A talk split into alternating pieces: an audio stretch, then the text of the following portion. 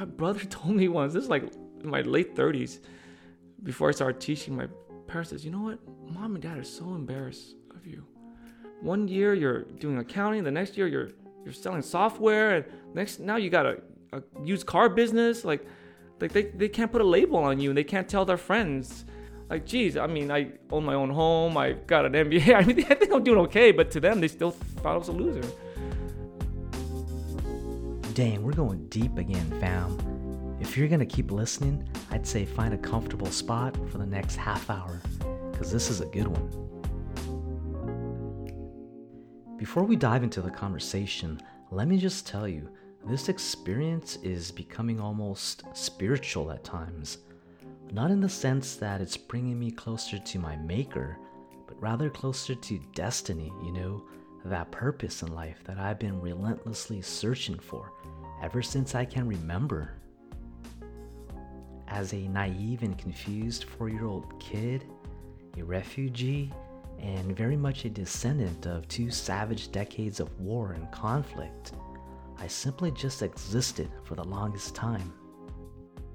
I never knew what I was meant for in this world because I never knew that it was ultimately up to me to find out. And I never knew that because I'd always been told what I should do, who I should become, and even what I should or shouldn't dream about. The crazy thing is that after 40 some odd years on this journey, I'm at a point where I'm finally starting to figure it all out. And lo and behold, I found myself sitting down the other day with a friend who I'd met way back in grade school. And I'm listening to him talk, and I realize that holy shit, it's not just me. It's been this way for him as well. And you know what? It's taken him just as long even though I'm up here pontificating to you about business, my road to where I'm at was not easy, but it can be done. And I'm hopefully I'm proof of that, especially for me, those who don't speak English. It's not easy going to ESL, and I was in ESL till I was 10 years old, but it can be done. You know, I, I hope that I can be some type of example to show them that it can be done. Damn right, you're an example. That's Phil Tran speaking. And in terms of friendships, I don't recall knowing someone for as long as I've known Phil. He's a business professor at the College of San Mateo here in Northern California. And in case you're not familiar, ESL was an acronym for English as a Second Language. It was where we were shipped for a few hours each day during elementary school because apparently we didn't understand enough English, at least not enough to be with our classmates throughout the entire day. As Phil attests to, it was embarrassing and shameful each and every time to have to get up in front of the entire class and to go elsewhere because you weren't good enough. Truth be told, there's a lot of residual trauma in all of that for people like Phil and I. You add that to the type of household he came up in and the difficulties he had as a student, and you really start asking yourself how this guy ever became a college professor. Um, my parents, my mom specifically, I felt like she kind of projected her insecurities onto me and hey, you're gonna be a doctor. I'm like, geez, you don't even know what I like, what I don't like, what I'm good at, what I'm not good at. I mean, I guess you know as a mother, but educationally, you don't know what you don't know that I'm horrible at math. Like I'm not good at math. I love accounting. I like accounting, but that's not math. That's arithmetic. But math, I can't do math. Like I took calculus four times just to get a C. I just wasn't good. I'm not good at math. So I wasn't very good in school. And in fact, I did really poorly in undergrad. So bad that I barely graduated. I was average intelligence and I was not motivated. So I didn't do well. And I didn't care because I'm like, I don't like school. Three years at community college, went to every summer school, because I had to make up for classes that I was dropping. And then two more years at Santa Barbara, five years of school every single summer. I was done. I'm like, I'm never getting a graduate degree. I'm, I'm done. This is my last final exam. In 1999, when I graduated, like, this is my last exam. I'm never taking another exam again. No offense, bro, but I just don't get it. I mean, you might end up teaching one of my kids one day. And between you and me, I'm not exactly sure you're the kind of professor I've got in mind. but for reals though, and in all seriousness, you're one of the most motivated and inspiring educators I know in this world, which has me super curious as to how you turned it all around. I mean, you must have earned a graduate degree at some point to even become a professor, right? Not to mention, I don't know many C students who are even given the chance to attend grad school of any type. So I tell people my first business class, which was an econ class, was when I was 25 years old. And so what I also teach in my class about Start with Why and Simon Sinek, I didn't have a why in undergrad. I didn't want to be a doctor. My mom wanted me to be an optometrist. She decided, not me, she decided that. I don't want to be looking at people's eyes all day. That's not the life I want. And so I, my why wasn't there. So if your why isn't there, then you come across as lazy, dumb, slacker, all the negative traits you can think of. But when you have a strong why, because I, I was fully committed, I knew what I wanted, which was to get into school, and I know what I needed to get there. So I, I changed because of my why. And so I, I, I offer that lesson in my in my uh, entrepreneurship class when people say I want to start a business, like, well, what is your why? Because you don't have a strong why. This, how far is this business gonna go? If you don't have a strong why, how how far is this education gonna go? And so I started with I wanted to get this graduate degree, and then I worked my way backwards. And in order for me to get this graduate degree, I need to get these grades in these classes. So I don't know if you're aware, but I've got a place in my heart for Simon Sinek and in particular that book of his, Start With Why. It honestly is the book for me as well, and I've gifted it to a whole bunch of people over the years.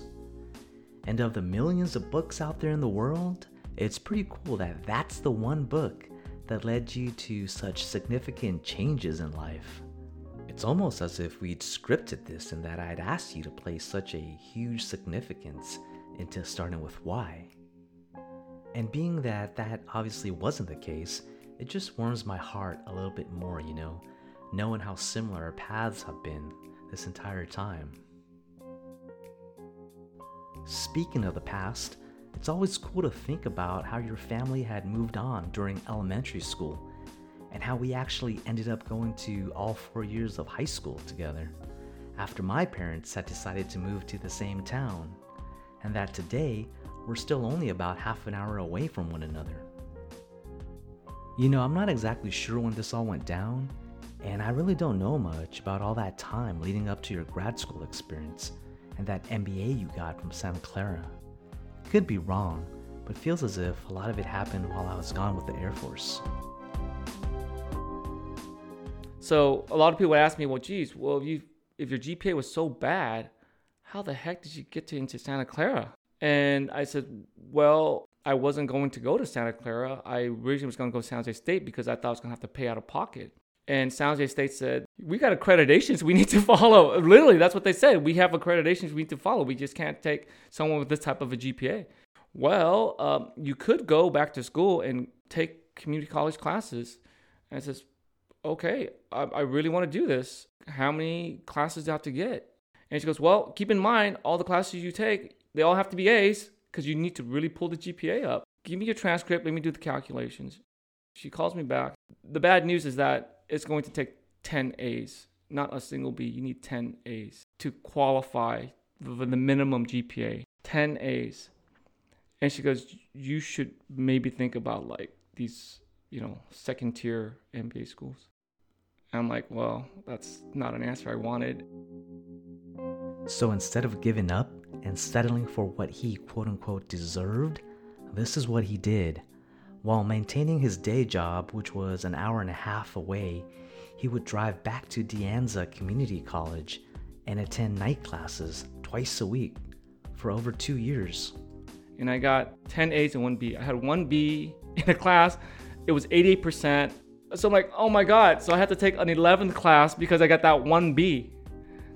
So I it took me over two years to get 10 A's and one B in there. So 11 classes. And then when I finally finished, I she says, "Okay, just submit your application. We've been in touch. You're you're pretty much in." But then, if you're tracking along, Professor Phil here actually got his graduate degree from Santa Clara University, not San Jose State, where he'd been coordinating with that counselor for the longest time. Which begs the question what happened with all that effort and those two grueling years of night school? Lockheed Martin called and said that we've given you, we're offering you a job. I never showed up for my San Jose State class. I went straight to the Santa Clara campus and says, "Hey, I want to go here." And so I told them my story. I told them my brother goes here, went here. I told him he got his undergrad his graduate here. She, she, heard my story, and I said, "Look, I have my G, I have my report card to prove it. I freaking suffered for the last two plus years." And so, yeah, he ended up at Santa Clara University after all, just like his brother. And now they both have grad degrees from the same school. It's a pretty sweet story if you think about it. It's somewhat of an underdog story as well. And I tell you, those are the kind of stories that really touch the heart and embolden the soul, if you ask me. But that's not where the story ends, my friends. In the second half of our conversation, Phil and I talk about how he's always working to better understand himself, what it means to be an educator in today's world, and of course, how he thinks we can make tomorrow a better version of today. I was on a spiritual journey about eight years ago.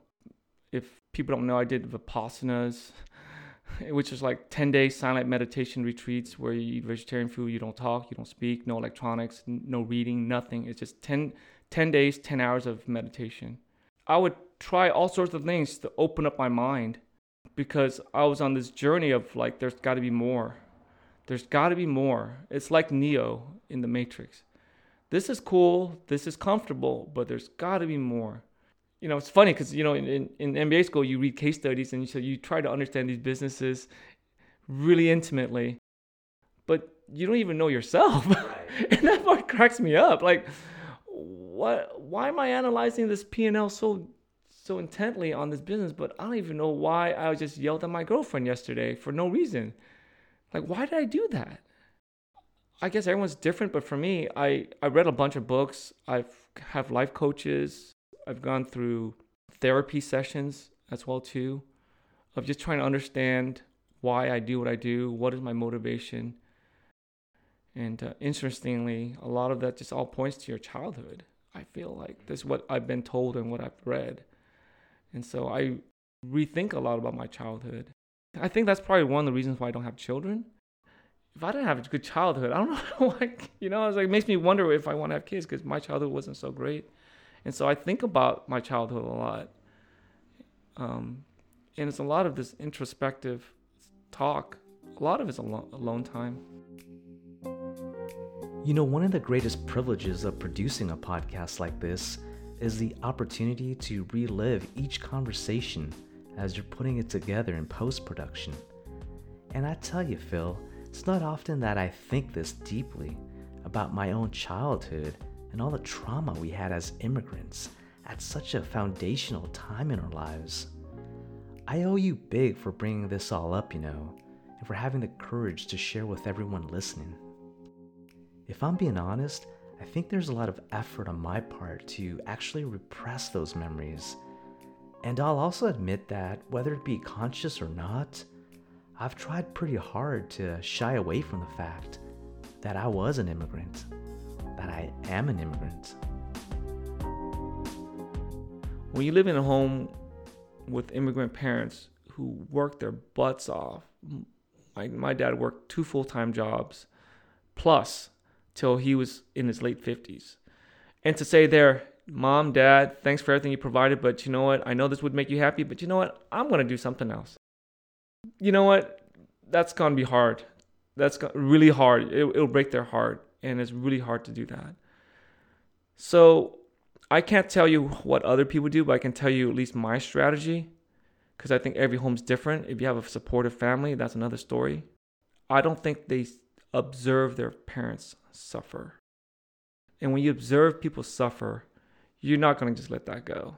You're not going to like, "Oh, sorry, I got to I I got to be me." You watch them suffer, and you watch them wake up at five in the morning, and you don't you don't see them till like nine o'clock at night, and you're like five, six years old, and you're being babysat by your neighbor, you know, and the payment was my parents would just give them KFC chicken from time to time in an apartment. Just because thanks for watching my kid. I don't know what you're doing with him, but thanks for watching him. And I could have gone really bad, right? You're letting some strangers watch your kids, but that's what it takes to survive. But they, when you watch them suffer, it's it's hard for you to disregard that in your decision making. But if you grow up in an environment where your parents are comfortable and you're comfortable, then I don't that guilt wouldn't be there as strong, I don't think. Man, that makes a lot of sense. And guilt really does feel like a good word to encapsulate those feelings. Unfortunately, as we both agreed, there's just a whole lot of trauma and guilt and shame that never goes away, no matter how hard you try. And the only real option is to somehow work through it, right? Just like you did through your journey of self discovery and awareness. And I respect you for that, Phil, because it's been a tough road. And so now that you're here, now that you've reached this point in your life, I can't help but wonder about how it all feels. I know full well that neither of us see this moment or any moment for that matter, as the ultimate achievement, but there is a lot to be said about simply being in a moment. So, when you think about being an educator and a professor at CSM, how does that now resonate deep inside? My duty is for them to be happy. That's ultimately my goal is for them to be happy. And I know that's different than what some people may think. Some people may think your goal is to educate them, your goal is to provide them with knowledge, work experience, useful skills they can apply in the workplace. I think that's all that's true, but then why are you learning Excel? Why are you why am I making you learn SQL right now? Why are you learning about economic cycles? Why are you learning these things? And if that why isn't there, it's like talking to a to a blank canvas and just making sure you get the answers right on the test. And so learning is lost. So I start with the why like why am i teaching you this? Why is this important? And most of it is because it's going to help you in your career which is going to benefit you financially. And not to say that money solves all problems but i tell students in my classroom having a lot of money does not solve all your problems but having a lot of money solves all of your money problems. And so you think about all the problems you have, whether it's not spending enough time for students who are parents, even not spending enough time with their kids, not having the resources to, to uh, provide for their parents. All of that stems from how much could money solve here? Would you still have to go to work if you if you had enough money? Could you hang out with your kids all day if you wanted to? It's not about buying bling. It's about buying time and lifestyle and spending your time the way you want. All of that requires unfortunately, in our society, money. And so that's why I say that my goal, my responsibility is to make them happy. But with that said, what career will make you happy? Maybe nonprofit, maybe starting your own business, maybe providing a business where you can provide jobs for people in your community. Will that make you happy? So I feel that that's my responsibility is to try to find what makes people happy. Eh, but most of my knowledge is based not in psychology, but based in the business world. And um, I hope that some of their happiness is found through being financially comfortable. I feel that a lot of what you teach in the textbook is not rocket science. They're not learning engineering here. They're not learning super technical skills. Some of the concepts are pretty basic supply, demand, basic concepts to understand. So I don't feel that the value add is regurgitating what's in the textbook or what's on the PowerPoint. I feel the value add is in the personal anecdotes, the mistakes, the victories in the business world. Because students ask me that too, like, oh, why are you teaching? Why you say you start businesses and you have businesses? Like, why are you work? Why are you working here then? And I tell them because I want to be here. I need to be here. I feel like I need this job. Um, and it's not just the financial benefits, but I think it's also for my soul. Without this job, I become directionless. And I think when you don't have a goal and you don't have direction, that's can be very dangerous. For me, having this job gives me the goal of of doing something meaningful and helpful. So without this job, I don't know where I would get that. I don't know where I could nurture my soul doing something else other than maybe doing some type of nonprofit work or something along those lines. Being in the classroom fulfills my soul. That's why I prefer to teach in person. I need to feel that impact that I'm making. When I teach online, you don't have that personal touch. I feel like it becomes like a job. And I know it's a job, but what I love so much about teaching is that it's more than a job. It's changing lives. You're literally changing lives. So I don't see myself going anywhere else. I don't see myself doing anything else dude, I'm gonna be working. I'm gonna be one of those professors gonna be working till they're 70, and not you gotta like push me out. You know, you have to like shove me out because I don't want to leave. I want to be here um, because I need it.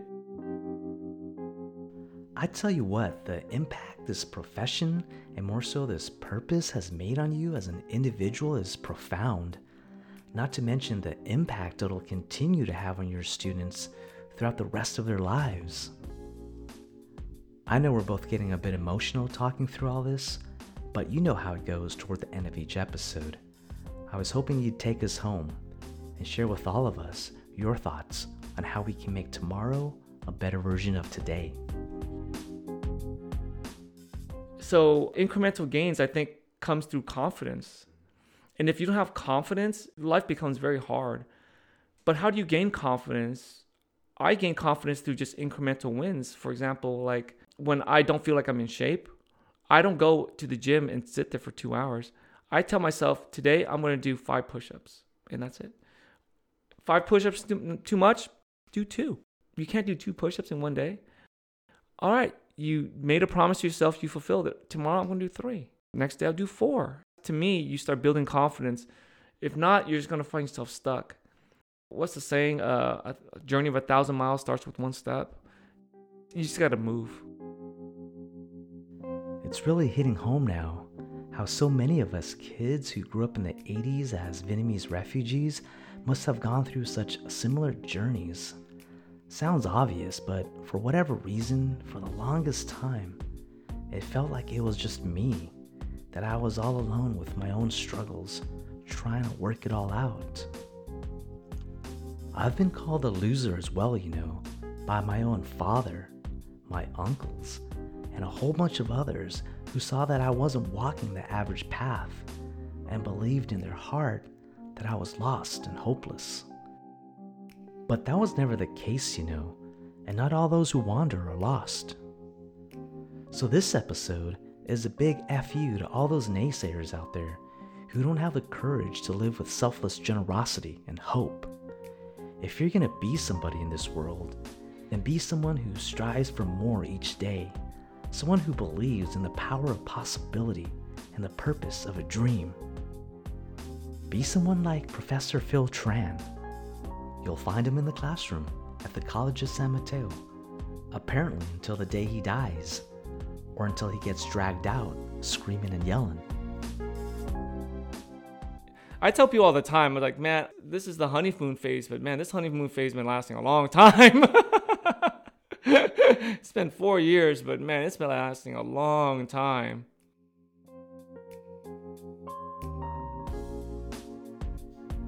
Hey fam, we're doing some rebranding here.